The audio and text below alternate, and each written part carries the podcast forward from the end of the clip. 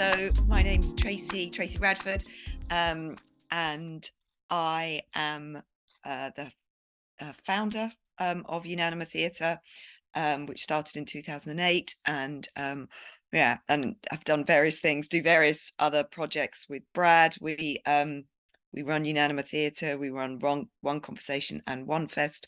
Um, so lots of things. All of those pieces of work are um, to support learning disabled and autistic people experience the arts or have a voice or um, campaign. So um, so yeah, that's me. Been doing that for a long time. Cool, thank you. Lovely to meet you, Tracy. Uh, and I'm Brad English. Um, so I'm all the things that Tracy just said. Um, also, so I think my title at the moment within Unanima is senior executive. Um, but we sort of with a double act that behind the scenes that runs the show there. Um, my background is I'm a clinical psychologist specialising in learning disabilities and autism. Um, so I also work in the NHS in that capacity for part of my week, um, and then bring that over to to the stuff that we do with Unanima and and One Conversation and One Fest. Cheers. Thank you, Brad, and lovely to meet you too. Thank you both for joining me this afternoon. Um, so, I guess I'll also insert my introduction uh, into the episode as well. So, I'm Tom. Nice to meet you both. Um, I'm currently the community and learning producer at Derby Theatre, and the Applied Theatre podcast is an extension of my love for the work that I do. I have the wonderful opportunity to speak to other practitioners and artists such as yourself, which is, I guess, a really fantastic opportunity for me to not only learn but to also share practice as well. And the most important thing really is that the podcast is a is a free resource for people to learn about the work that we do. Uh, so, Unanima, how did it all start? So it's quite a long time ago, um, and it started. Um, it completely started. I was um, volunteering at a charity um, that supports learning disabled people, and I was also running some stuff in a mainstream school, and and I became acutely aware that those two communities rarely, if ever, got had anything to do with each other and got together. Um, and then uh, um, I went to what was then County Youth Arts, which is now Inspire Youth Arts, and said, um, I've got an idea for a project. Um, you got any money, basically? And um, so yeah, so that's and they said, yeah, great, lovely. And then um, they brought in uh, the wonderful um, Jane Williams, and she came in, and the two of us then um, ran that project. It was a huge success. It was a group of A level students in the school and a group of learning disabled and autistic adults. Um, and it was really great. I think it was a, I don't know, six, 12 week project. Um, and then we got a bit more funding and and then Jane and I and Jane and I got on really really well and um, we thought yeah this is this is something there is you know there is something here and Unanima was born from from that partnership and we just went on and and we got more bids and we got an arts council bid and blah blah blah um, so yeah so that's that's how it started um, and in 2014, we moved to Mansfield and became company in residence with um, Inspire Youth Arts. So that's the home of where we are. So we have a an office space there, and we're able to use their rehearsal space. That's where we meet every week. Um, and then there's been quite a few changes um, since then with people coming in. Jane has gone on to um, to do amazing things with new perspectives and um, you know fly half the plane doing all of her brilliant work around storytelling and working with communities. So you know, so yeah, um, she went on and and then um, so now the creative team is myself. Pete Shenton, um, Tashbird and Brad. Um, so we are the four that make up that, and we are we moved. Initially, we started, as I say, as a as an, an inclusive company. So we had uh, mainstream uh, neurotypical A level students and learning disabled and autistic people. And when we moved to Mansfield, we we did that for a bit and it, it just wasn't as successful. And we made the decision to to become a company that was um, exclusively um, learning disabled. That sort of came. Um, uh, it just it seemed like a natural progression and, and right um, for us. So so that's that's what it is. So that's that's. That. Hey, nice one. Okay, thank you, uh, Brad. What about yourself? Uh, what were you up to um, before Unanima, and, and how did you come to join the Unanima family? Um, so prior to that, I was I've always specialised in working with learning disabilities and autism, um, and that that capacity was was just as a clinical psychologist um, uh, working in the NHS. Um, had like special interests around sort of um, uh, sexual expression and intimate relationships and and and and learning disabled people getting them like the human rights uh, realized that they deserved, you know, and, and, and giving people those opportunities. So I was doing a lot around that, a lot of kind of um, activist type thinking in my work, um, and sort of got ushered over towards um, Tracy by um, an old partner of mine, Nick, who she'd she'd encountered uh, through some work, who said, uh, "You need to meet Tracy. You talk about the same things. You do the same things." Um, so we did. We went and met, and it just sort of exploded from there. I think we we um, realized very quickly that we think in the same way and complement one another in the way we operate. Um, so Tracy kind of introduced me to the the things she was doing, which at that point was obviously Unanima, um, but also running a nightclub for learning disabled and autistic people, um, which I also took a big interest in. Um, so just started coming along and volunteering a little bit and, and dipping in where I could with you on that, Tracy, I think, wasn't it? Um, and then, um, yeah, just was desperate to be able to commit proper time to it. Yeah, and I think, and I think what you know is a very organic process because, um, as Brad says, we had loads we we just thought the same in that sort of like the, the human rights and the the sort of just equality um sort of angle and then when we were doing a one of our shows that we were touring um we um there was some some issues with some of the cast they were really struggling from nerves and bits and bobs and you came in brad and um did his psychology magic um on a couple of those and then i just thought actually that that's an element that I hadn't realized that we needed as a company at that point. And then because we create devised theatre as well and our most recent piece which you've seen um, we had to dig into them as humans and um, as learning disabled humans and that's that's not really done that often and as personally as we do it. So it just made complete sense to have a clinical psychologist with that specialism in the room just to make sure that that I suppose from a safeguarding point of view, in terms of like what the subject matter that we're dealing with, that they um they can check in, check out, all of that sort of stuff. It just you know, it's that real light bulb moment of like, oh my gosh, I, I'm not entirely sure how we've done this without that element in the room. That that it, it's it's completely crucial. Certainly for devised theatre when you're you're looking so personally at people, but also I think in well, I know in that sort of becoming that authentic actor um, rather than just playing at it and actually just it's becoming it helps the the cast really embed and think about their place and what they're doing and and all of that don't you think brad? It's that um it just gives it a well it gives it a safety it gives it a weight um and it gives it a a sense of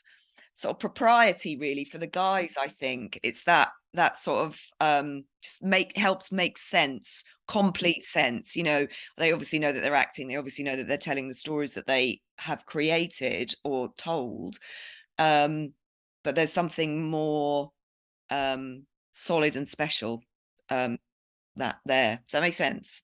Yes it completely does and and even from the angle of well, firstly, from what you both described, something it is something that I can certainly relate to, especially through my own work in a rehearsal room, because the addition of having a creative therapist has really improved not only the rehearsal process but also the the care that the young people receive and the support that they also receive as well. Yeah.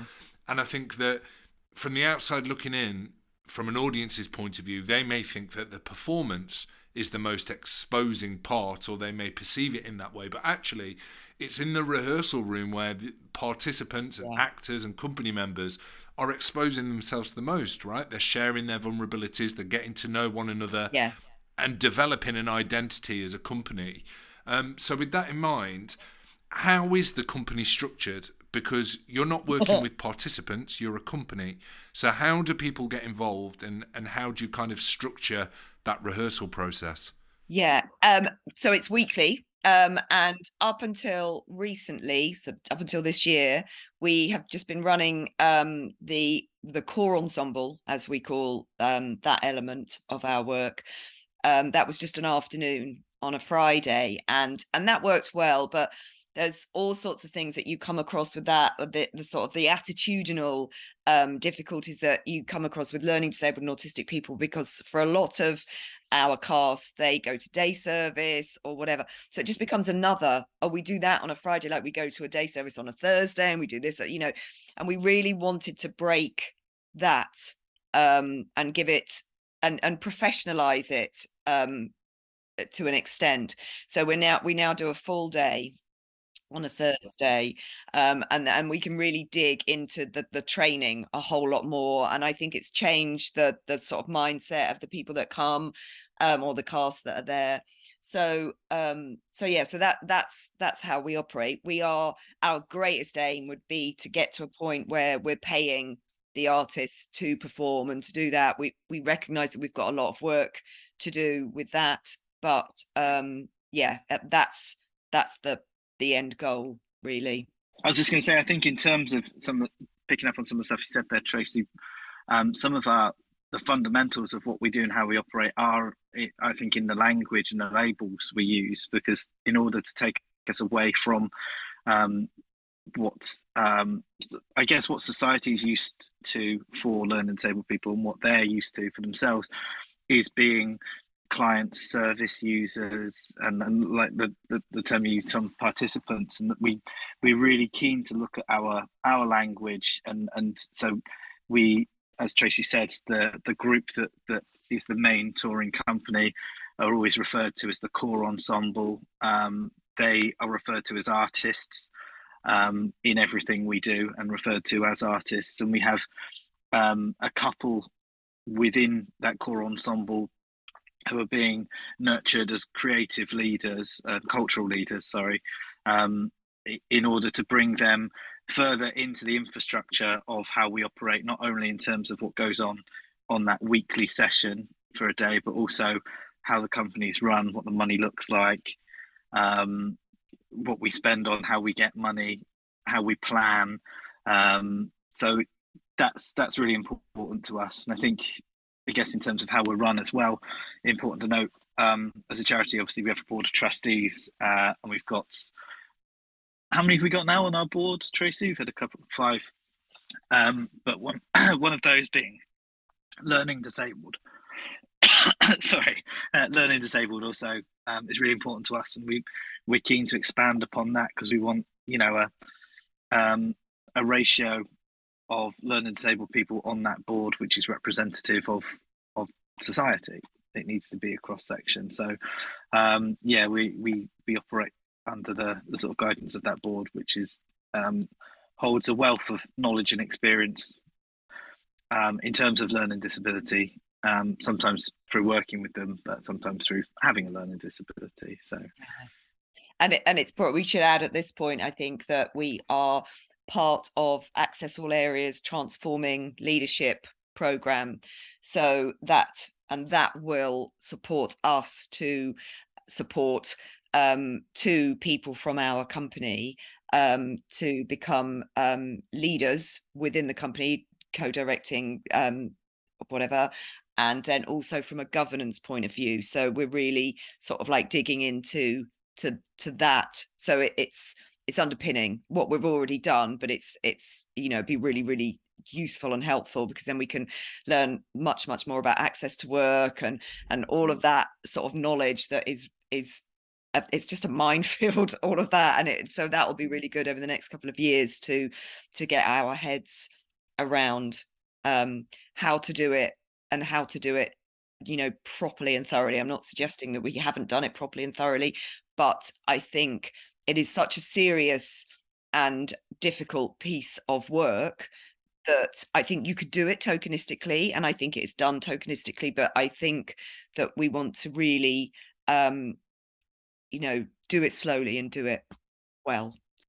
Yeah, and authentically, like you say, I think um, the idea of, of, of tokenism is the thing that that, that we are uh, set against the most. It's something that we we endeavour to to get as much distance from as possible, and and I suppose taking back to that original question you asked, uh, Tom, about how we're run, what we what we've done, and what we've sort of cultivated within the Unanima's sessions that occur on a Friday, um, is a real element of like discipline as an artist. Like we we have uh, an agreement and a respect within there that when when we enter the room, even when we first get in there, it's like utter silence and everyone lies on the floor, and we we sort of transform into this being that is unanima, um, and we take it through um, a little bit of a ritual that then takes us into to sort of then checking in and, and being like totally present in that space with one another.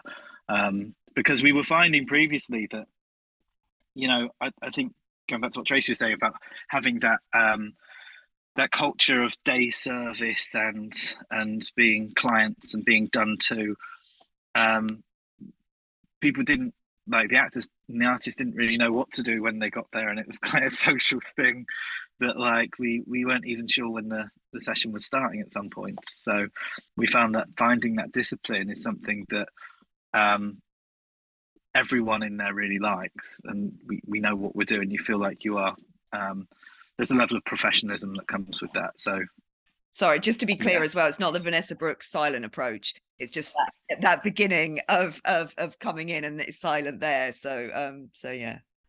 Cool, thank you. And that is a really nice transition into my next question, which is I'm really curious as to how you make your theatre. How as theatre makers, facilitators, do you go about structuring that making process and, and making that art, I guess? I think the first thing to say on that for me would be that um, we recognize and discuss a lot as a creative team um, things around sort of our level of ambition and expectation for these individuals because I think that's the thing that um, has segregated and oppressed the learning disabled, particularly community, for so long is that that level of ambition or expectation of and for them being so low. So what we do is we strive and we push, um, and we are very committed to pushing them outside of their comfort zone, to to being quite provocative within that room, um, into to helping people really better themselves and find themselves um, at a point where they can have more expectation that ambition for themselves because they see themselves growing and progressing. I think having um, being able to bring some of the clinical psychology into that as well has always been quite essential because we know we these these guys need to be resilient if we're going to push them in a way that they're not used to. Um, and, and there has to be a real clear rationale um, and understanding of that approach to not do it in kind of a reckless way um, because you know it's, it's it's something that they're very much not used to. So yeah the, i guess the starting point for it is we we believe in pushing really hard um and and and just expecting more of them. Yeah i th- and i think we just all bring we don't have a specific we don't have a way or a style or a, you know we we just um masses of play um and as you would expect in any sort of like um, theatre drama sort of session um, and just and and working with the the the um, the cast to go where they want to go. So we've been recently looking at um, a lot of improvisation and and and where that can take us and that that confidence because i think it's not you you when when we um got the cast that we've got they they were coming and and that's why we switched to a full day because the mindset was very sort of day service and they come and they think they're doing a little bit of a drama group and then they go and it's to try and it's obviously not a um like a, a like a program or a, a, any sort of three year course or anything like that. It's not that sort of thing. It's as a company, we um we decide what we want to do and then we play with that and we use games and techniques and and whatever to to to make that happen. And i think a lot of um the work that we do is with them as individuals in terms of just the way they are their presence on stage their projection their body how it is expression emotions all of those sorts of things that you know because it would be so easy to be cryy like this and it's just like looking at the range of those emotions so that you are if you're meant to be sad or you're meant to be happy it is it's it's believable as opposed to sort of like i don't know like a panto crying or a that sort of thing you know?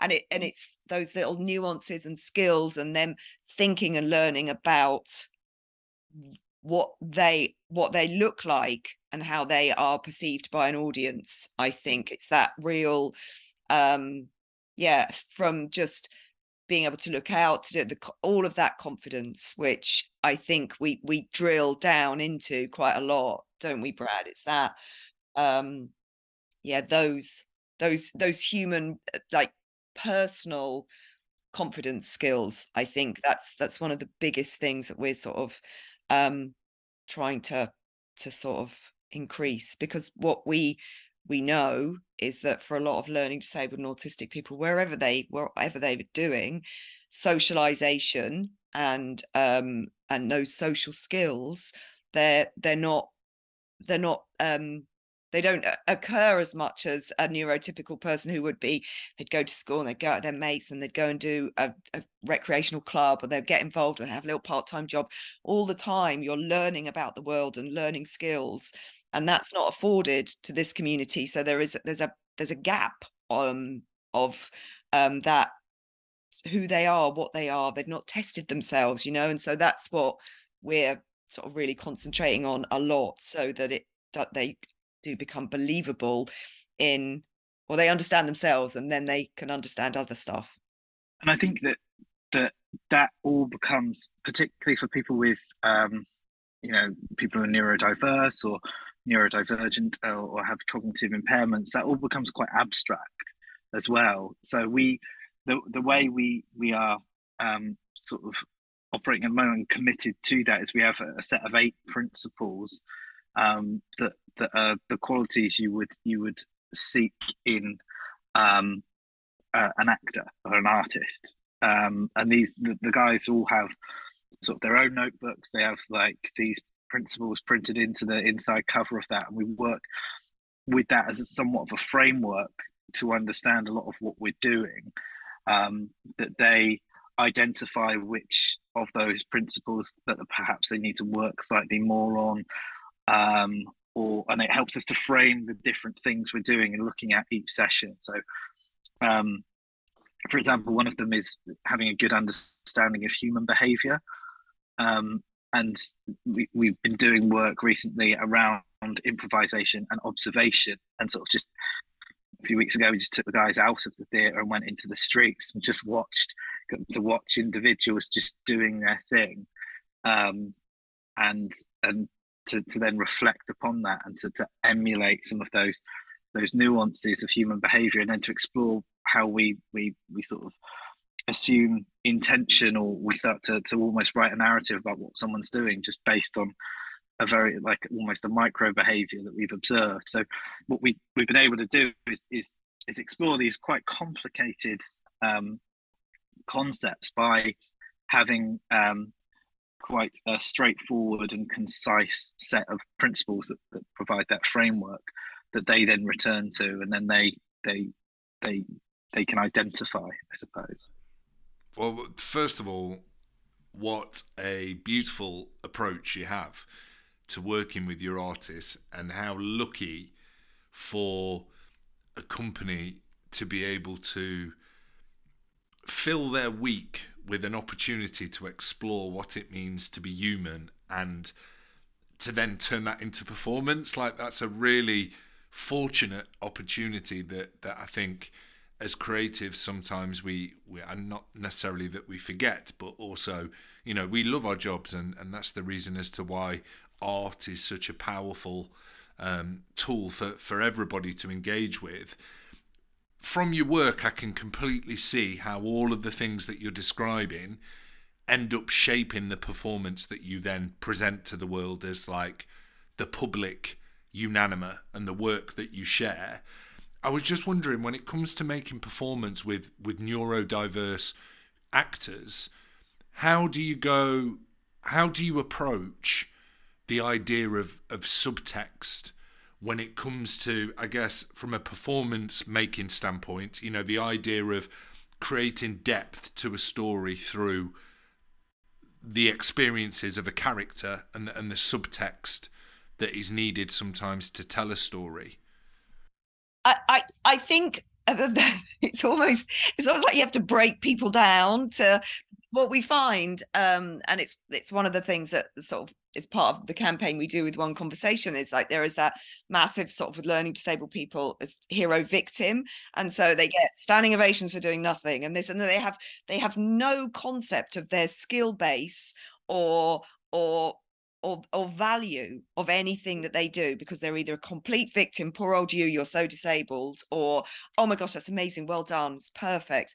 And and so nothing makes sense. So uh, what we were finding at the beginning, we when we would either direct or just challenge, people just be slightly sort of taken aback or like what do you mean what do you mean it's not brilliant or what do you mean i've got to do it again or or that sort of thing and, and i think that there is I, I I think we just have to be completely honest. We're quite harsh. I know I've I, I I can be perceived as being quite unkind sometimes and harsh, but I think you know you have to be truthful with any human that you come into contact with, and I think that um that, that that's a massive problem if you're not. If you're saying something is great when it's really it's not because we've got to put these guys on a stage and and we can't help them once they're on that stage do you know what i mean? They're they're on their own. So we have to be you know fierce uh, uh, like you would with any actor you know you it would be it has to be good enough or you have to be able to bend and flex with it if even if you forget or or your lines or whatever. So um so yeah breaking people down and building them up again is probably an approach. But there's but there's a real respect in that right? Yes. and a respect and a respect that's earned yeah. as well. And i think that there is a massive respect in it, and we think these guys often aren't respected as adults um, to to be able to withstand some of that. But that's how people grow. So definitely that, and I, I mean, I think also we we have to commit to being very dynamic within our sessions. Um, we have a creative team of four for that reason that we can we can um, sort of act and operate change live within what we're doing. Um, if we're conveying a concept which is slightly more abstract or um, complicated, we, um, I think, we're so attuned with the core ensemble and the um, the variation in cognitive ability and um, sort of, I suppose, social imagination within those we work with that we can very quickly break into the groups that almost differentiate the task a little bit go with different um, members of the creative team to a different space to slightly adapt what we're doing to explore something um, in which the concept is delivered in a slightly different way that meets the needs of those individuals. But we always kind of come back then together at the end of each of these things to present and share and reflect with one another. So i think we it's sometimes about taking those different that different pace with different um, individuals within the core ensemble, and sometimes that'll be about taking two of the artists to a different place, different part of the room, different room, even to do something with them and and explore things in a slightly different way. Um, or it might be breaking the whole lot into to, to smaller groups. It might be just taking one person out and and going through something with them and exploring with them. Um, but the the great thing about having you know a creative team of four is that we have the ability to do that, to bend and flex and, and meet the needs of all of them so that we can return to the room before the end with something to share with all being um, something that, that that we can contribute and offer and and and dissect. And I, and I think what we should also say is that everybody has an access rider um all of us not just the learning disabled and autistic all of us on because every human has needs. So every human needs to to be able to communicate those needs and and what works and what doesn't. And and it, you know it's really good for us to know about each other but it's also really vital that these guys own their um themselves really um and and and what makes them tick and what makes them trigger and what all of that sort of stuff uh, because what we find we have found and we find with the the sort of entry level human artist program that we run is they they don't say i'm learning disabled or i'm down syndrome or that it's almost like there's there's a filth about saying it you know mm. um because of i don't know societal bias or whatever. So we we're very much aware or or push into that sort of like this is you there's nothing you know it, it's wonderful and beautiful and it's as messy as me being me you know? And um and you've got to really understand yourself and what that means to be able to enter into a process of of creating anything. And i think that that's that's owning owning your own shit basically. We all need to do that but it is that sort of you know your own behavior and your own everything um that that's quite important. You do a lot of that brad as well don't you with them? yeah and there's a real practice what you preach about it because it's not we try and operate on somewhat of a particularly because we're devising theatre on a flat hierarchy within there um, and anything we're asking those guys to do to expose themselves or analyze themselves we are all doing as a creative team also.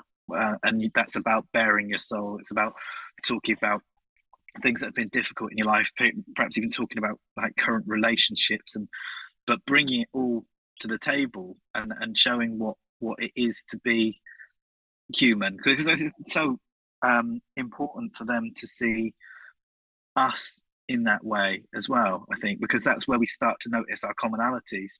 Um, this bleeds into a lot of what we do as well with our activism work in one conversation is that you know the way that people um, find common ground between them is, is, by looking hard at one another and seeing that there's a lot that's the same. And and when we're doing things in session with the guys and, and notice that yeah we we all struggle with similar things and we'll you know we'll talk about our mental health in there as well particularly when we have like check-ins with the guys where we go around and see where everyone's at, how they've been this week.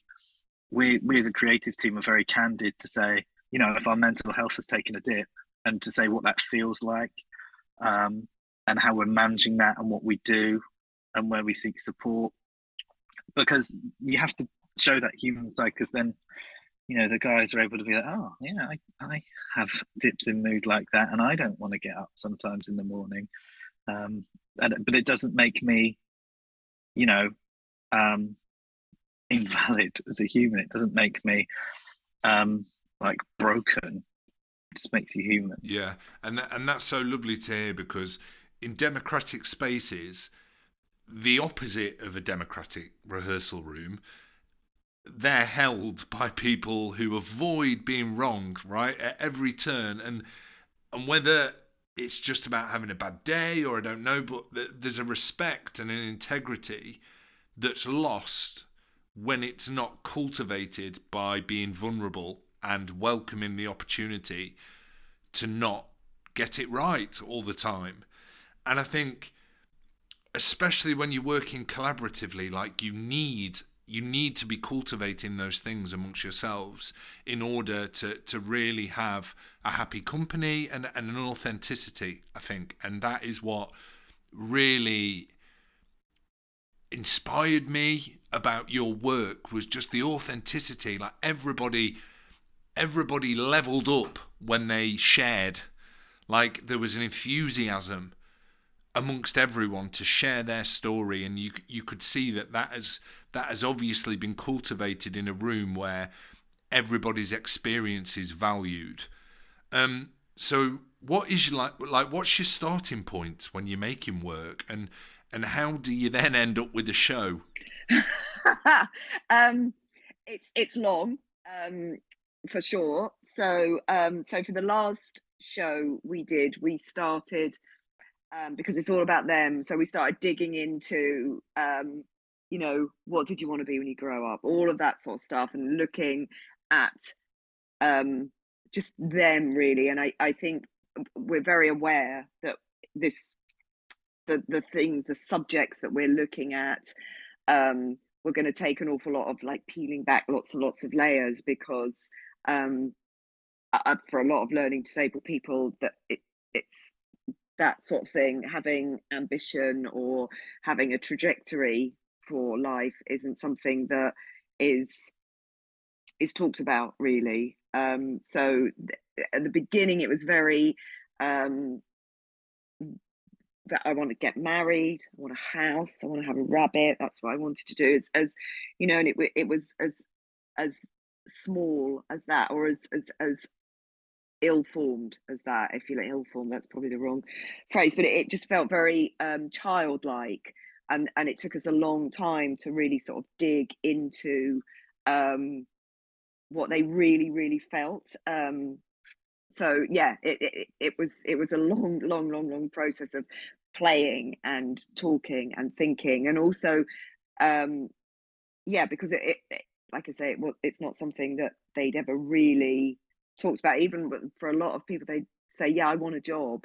And then it's like what do you mean you want a job? You know because you really struggle sometimes to get here and and you you'd cry if you had to get up 95 five days do you know what i mean? And it's it's all of those and that we had to be really sort of like brutal and honest and real and sort of look at that. So um yeah it was a lot a lot of exercises and a lot of weeks and weeks and weeks of of of looking and and challenging their views on stuff. And you get there you sort of peel away all those layers and then you get to how sort of angry they are and they don't even know they're angry you know? It's just sort of like it's just that sort of like this is what this is me this is what happens to people like me this is what you know i you know and and and then that sort of richness comes out and that uh, awareness that you see develop it's like wait what wait yeah i i i want this i want that i yeah.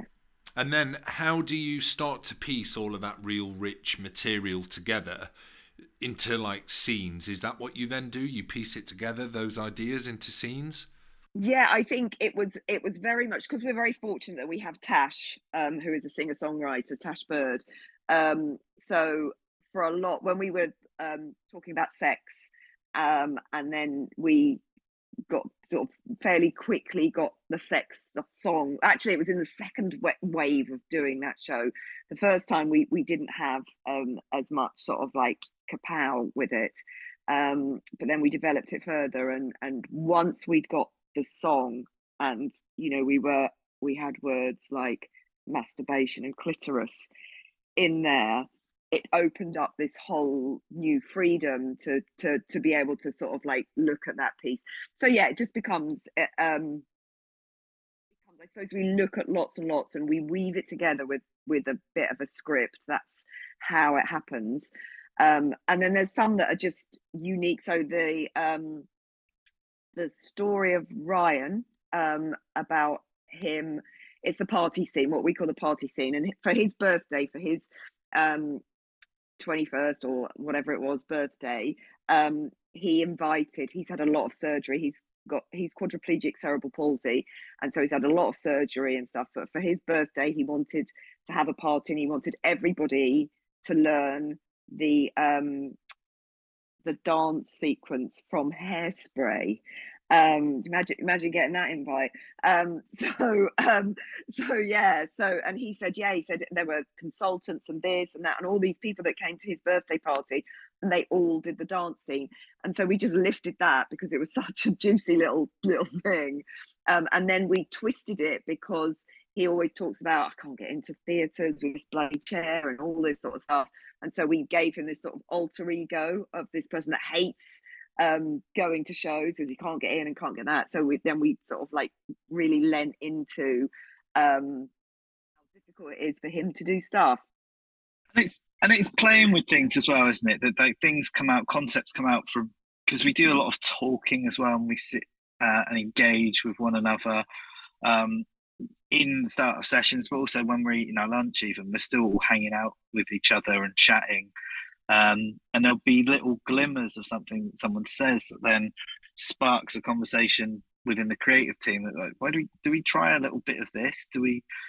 Is there something here? And and you know, it's it's like you have a hundred ideas and two of them um, have something to them, you know, and so we do. Th- I, I remember us doing something. We are talking about segregation and things, and we we had quite a few sessions where we were we were building barricades with chairs, and then we were building barricades with humans down the center of the stage, and trying to get something in there to represent this segregation and this this almost like revolution style um uh you know like essence. But yeah none of we couldn't make any of it kind of work. So it's just it, but it's great and we've we've explored and we've been creative in it but then it's all just like yeah that can't can't make it fit so we'll lose it. Um uh, yeah and one of the most powerful things is just having those people stood on stage and it is just saying that i'm segregated and saying words and and and, and that that's sort of super powerful. Um so yeah it yeah it i suppose you you go elaborate and you come back and you go elaborate and you come back and you do you you know we've put whole scenes together like loads of people do and then it's like yeah no nothing. None of that works. We're starting again and all that sort of stuff. So it is um and what's really nice about that is that then not only do the cast see us just go yeah we said we were going to do that and now we're not because we're not we don't think it's very good um and and we can do better um, but also then they can give ideas. They're much more willing to just go, what about this? But knowing that if we trash that idea, that's fine because we trash our own ideas, you know, and, and all of that. So it just it becomes much more sort of like, okay, I, you know, it's like, you know, when people say there's no such thing as a stupid question and everyone thinks, yeah, but I don't want to say the stupid question. Do you know what I mean? And and and it becomes that space where it's just like, just say stuff. And they do, don't they? Yeah. And they'll be like, that doesn't make sense because I did this over here and now I'm doing this here. Why would I do that? I don't think I should do that. Um, and it's really interesting um, having like the neurodiversity that we have within the group. So the different patterns of thinking. Um, when you bring learning disability and autism into that, like you you get some really interesting discussions of like why would not do that? Why would a person ever do that? Well, because of this, like you get into these discussions. So, um, yeah, very interesting. But it's a it's a very free space to try, test, experiment, discard, um, move on. So, state of independence specifically, right? I was fortunate enough, fortunate enough to see it, and I w- was also fortunate enough to take along a group of 14 to 18 year olds, which puts me in a really cool position because I get to see how your work is received by a younger audience. And that opportunity, along with this opportunity to now speak to you and learn about how you make this work, I think I've managed to piece together what I couldn't articulate at the time to describe what was so brilliant about what I experienced. So I'm going to give it a go, okay? I think that you as theatre makers, yourself and Brad, match the bravery and courage that it must take your artist to not only do something that they've never done before and get involved, to mm-hmm. share their stories then in front of people, then in front of an audience. And, and let's be honest, an audience yeah. is not only going to formulate an opinion, but they're going to judge the work artistically. They then may judge the artists and the performers as well. Yeah. And I think I'll be I'll be honest, there's no bullshit. No. Right? there's there's no there's no facade at all. And and going back to what you said earlier about how an audience may come to see the work and just already award and applause because they have some yeah. perception of the artists mm. that they're coming to see, like that's not good enough, right? That's not what we want. That's not the standard that we set ourselves. And I think that, that that's it's fucking wicked. Like it's really really cool, and it's so inspiring as a theatre maker. Um, right, State of Independence. Let's go back to that. Okay. Um, I want to ask. Everywhere that you go, do the audience have the same reaction for the first 10 minutes? Because Right. when I saw it, it was like deathly quiet. Like nobody knew how to react to what was being shown to them on the stage. And I thought that was so cool that you had that reaction from an audience. Like, is that the same everywhere you go? I I think I think they come in. I don't know. It's it's really interesting because there's all sorts of different sort of levels of work um, performed by learning disabled and autistic people. What we're definitely about is yes, shock factor um, and content shock factor because what what we definitely definitely don't want to cry if someone oh lovely. Oh weren't they great? You know that sort of thing. So uh, so we we make it provocative and pushy and and that sort of thing. And yes people do do tend some audiences are straight in there and they they understand that they can laugh with learning disabled or even at learning disabled and autistic people. And that that's great because it, it, it you know it works. I would brad i would say that that is most audiences isn't it? I think. Yeah, and I think it's kind of why we front loaded um, it with that first scene with like so we spent a long time um, working with Jimmy Power on the the track that's used um, and obviously the lighting and we we wanted that it's almost like stamping your authority um, immediately with that piece with there being no words um, and the movement of them. Um, we've always had a soft spot for um, sort of leaning into putting everyone wants to stare at people who are different. We all want to. It's why like you know a kid on a bus will say like mummy why is he in a wheelchair? Mummy why why is he got such a weird shaped head? And we're like oh shut up. No don't say anything. But, but that's human nature. We all secretly want to look at it. Um, and that's what we think is really important to do because you shouldn't be looking away from learning disabled people. That's why we like to put them there for periods to be observed and give people license to to do that because that's how you start to get to know people. So we always have something somewhat of that but what we wanted to do with the almost the intimidation of the music and the lights with that first bit is to bring them towards the audience.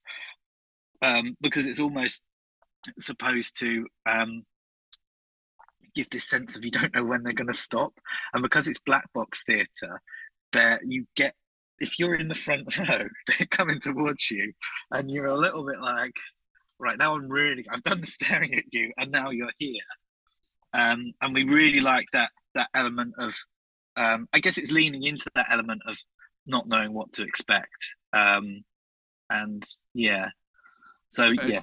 Well, again, just the to have the courage and the confidence to not pull any punches is is is was brilliant. And and when exploring the the topics that you present and that your art showcases makes a very clear statement about the work that your artists make and I want to be super clear what what provoked me to initiate this conversation between us was that during the Q&A that you hosted you did exactly that right? You just hosted. You were in the background mm. and your artists and performers were at the forefront of that Q&A and they had the opportunity to talk about their experiences of making the work. And hmm.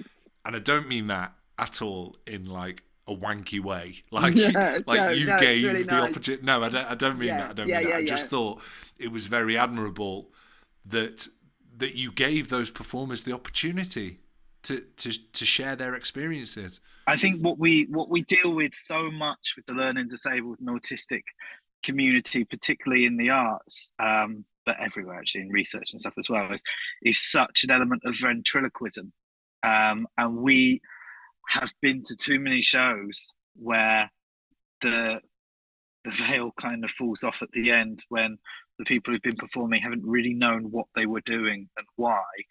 Um, and it just it's it's it's something that it, it, links back to that thing about us being so adamant to move away from any form of tokenism, and that's why we do those sorts of things to to um, yeah to ensure that we we like i mean part of it i think for us is we we need them to know what they're doing.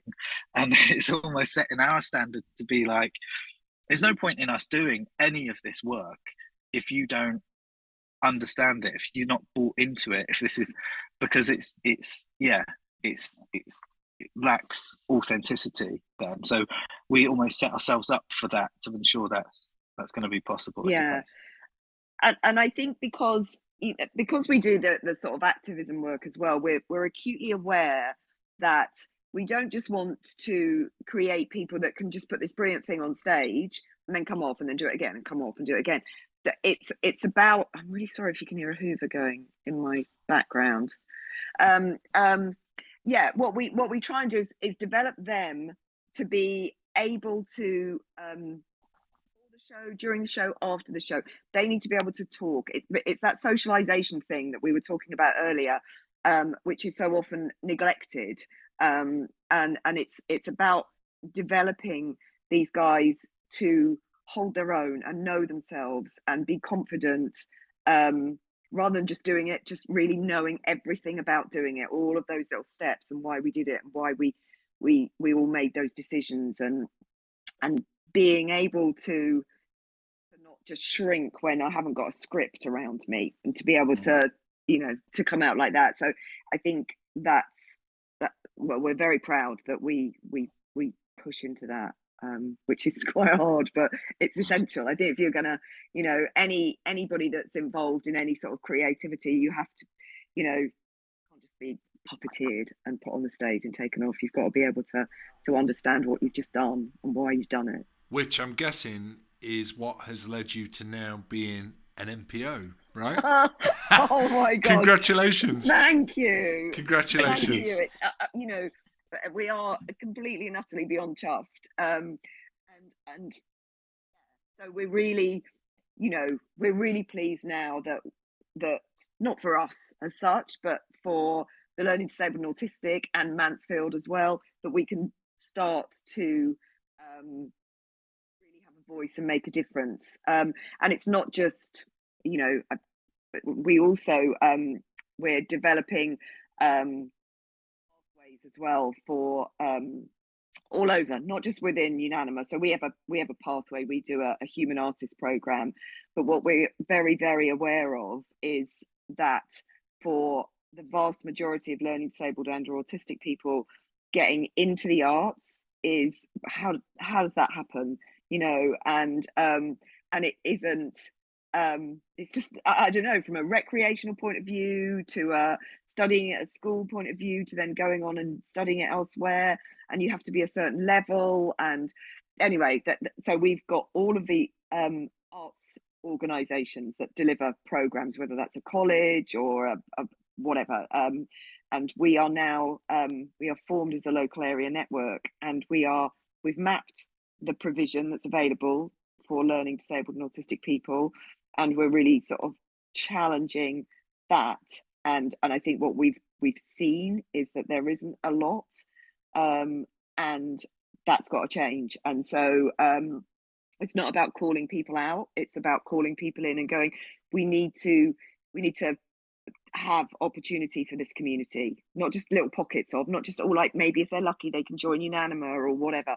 No no no no it should be much much more um and across the board for all sort of arts as well so that then uh, yeah i don't know it's, it's that. So i that's what we're we're one of the other things that we're also excited about is that it's not going to just change it for unanima it's going to change it for hopefully an awful lot of other people and that that's that's the biggest prize i think. So that will be support until 2025 right?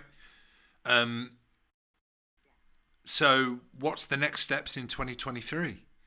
I think that so. As Tracy's mentioned, we've just established our um, entry level offering at the Unanima Theatre, which is completely different cohort of artists um, take, takes place on a Thursday morning, um, and that's for people who haven't really had any opportunity to explore their creativity, uh, non-disabled and autistic people, um, to to sort of find themselves as artists. Um, so we're going to be running that as a yearly program. That's that's um, we've done a couple of pilots, and this is the first sort of incarnation of it now um, that will be that will be kicking on. Um, as as Tracy said, that local area network that we've developed um, with all the local um, creative provision for learning disabled and autistic people will be something that we can can invest um, more time into changing the the landscape in terms of what's out there and how that's connected up. Um, and then also in the more immediate future, we've got One Fest, which is a festival we put on every year in Mansfield, week long festival, um, all based around learning disabled and autistic people, not just for them. We encourage the audience to be um, neurotypical as well. We want everyone to attend it, but we really champion the um, the talents of the learning disabled and autistic at that. So it's it's something where we have what do we have? Was it 60 performers last year and 80% were um, neurodiverse or disabled? Or, um, and then uh, across that week we have we have a protest march, we have um, stand-up comedy, we have music gigs, we have theatre. Um, we just sort of explode into a carnival of culture across the town of Mansfield. Um, so yeah, that'll be in July next year. So we we currently now that we've got the the green light from the Arts Council, we'll be booking all of that in uh, to take place in in July. Uh, with One Fest, we we're doing it in July for the first time um, because July is Disability Pride Month, and so that we've we really want to just sort of make a bash into um, into that. So um, yeah, we, the march will become a Learning Disability Pride March, and um, and yeah, and our blue sky thinking on that on that is that we would love sort of um, Mansfield and Ashfield to become the sort of like destination place to participate in and to experience neurodivergent creativity, arts and creativity and comedy, and that that that's what we like to do. And just to, I was just going to say the other immediate thing with the core ensemble is we um, jumped into a new devising process for the next piece, and we're exploring um, the heritage of learning disability and looking at it into uh, in the same way we would for other oppressed um, minorities and, and and fractions of society looking at it as a civil rights movement and and really looking at you know what that history has been like because no one tells the story of the history of the learning disabled. Um, so we really want to to shine the spotlight on that to help people know their heritage when it comes to learning disability. Um, so we've had some investment from different places like Mansfield Building Society and Mansfield um, Cultural Services to to go and do some sort of R and D around that as well. Um, we're actually in the the archives next week, aren't we, Tracy? Um, yeah, like delving deep into the uh, the records and documentation around um, more locally what we were seeing in terms of the asylums, in terms of the um, colonies for the mentally deficient and looking at those stories um, and those records to to to find things that resonate with us and to to really look at you know like how much has changed we're, we're using different terms but you can say about these these terrible institutions that that were treating people so badly but we're also then talking about winterbourne view and whorlton hall but like uh, are just still happening. How how different is that from what we've seen when we were considering it to be so despicable for for, for people to be treated in in in certain ways? So these things really need to be um, discussed, and we, we will be provocative as ever because that's what Unanima endeavour to do with that. That that sounds really exciting. Really exciting yeah and I, and I think you know when we Brad alluded to like the civil rights movements and I, and I think that we have to see it like that because we don't segregate people um, on the color of their skin or anything like that because we know it's a filth. We've progressed. I mean, we're not as good as we could be, but we've sort of progressed. But what we haven't done is we haven't done afforded that um, to learning disabled and autistic people, and we segregate whether that is segregation because they're putting day services in the woods or they have a do not attempt resuscitation put on their medical records during COVID, which we know happened, or whether they're segregated because they're not educated um, with ambition and challenge. Um, and that's still going on. And we're all sleepwalking through that. We're all okay with that, it seems, because it's not on an agenda. And I think that's that's the sort of mountain we've got to try and climb up to to get that realization. And and that's that's decades of work for starters. Um, but that's that's what we're looking at. It I don't think having a group of actors, learning disabled and autistic actors on stage being accepted is we haven't we haven't arrived or achieved anything we, it, it has to be wholesale and across the board an opportunity equitable opportunity needs to be available for all you know and we need to bring learning disabled and autistic people into that all because currently they're not i think that is the greatest final sentence that I've I've ever recorded. So thank you for that. Um, if people want to get in touch with Unanima, how do they do so? So our website www.unanima-theatre.co.uk. Um, email email's possibly the quickest and easiest. Um, but then we also have Instagram and Twitter and um, and then the phone numbers are all there as well. So it's you know if anyone wants to get in touch, please please just get in touch. Um, and we're also a company in residence at the old library. That's our home. So that's on Leeming Street in Mansfield. Find us there. Um, yeah, just please get in touch. Thank you both so much for your time this afternoon. This has been a really insightful conversation, and along with your work, I'm just completely sold. I want more. Um, and I'll definitely be come along to all of the other wonderful stuff that you're doing in 2023. So thank you. You're welcome. Thank, thank you for having us. Thanks, Tom. Thank you.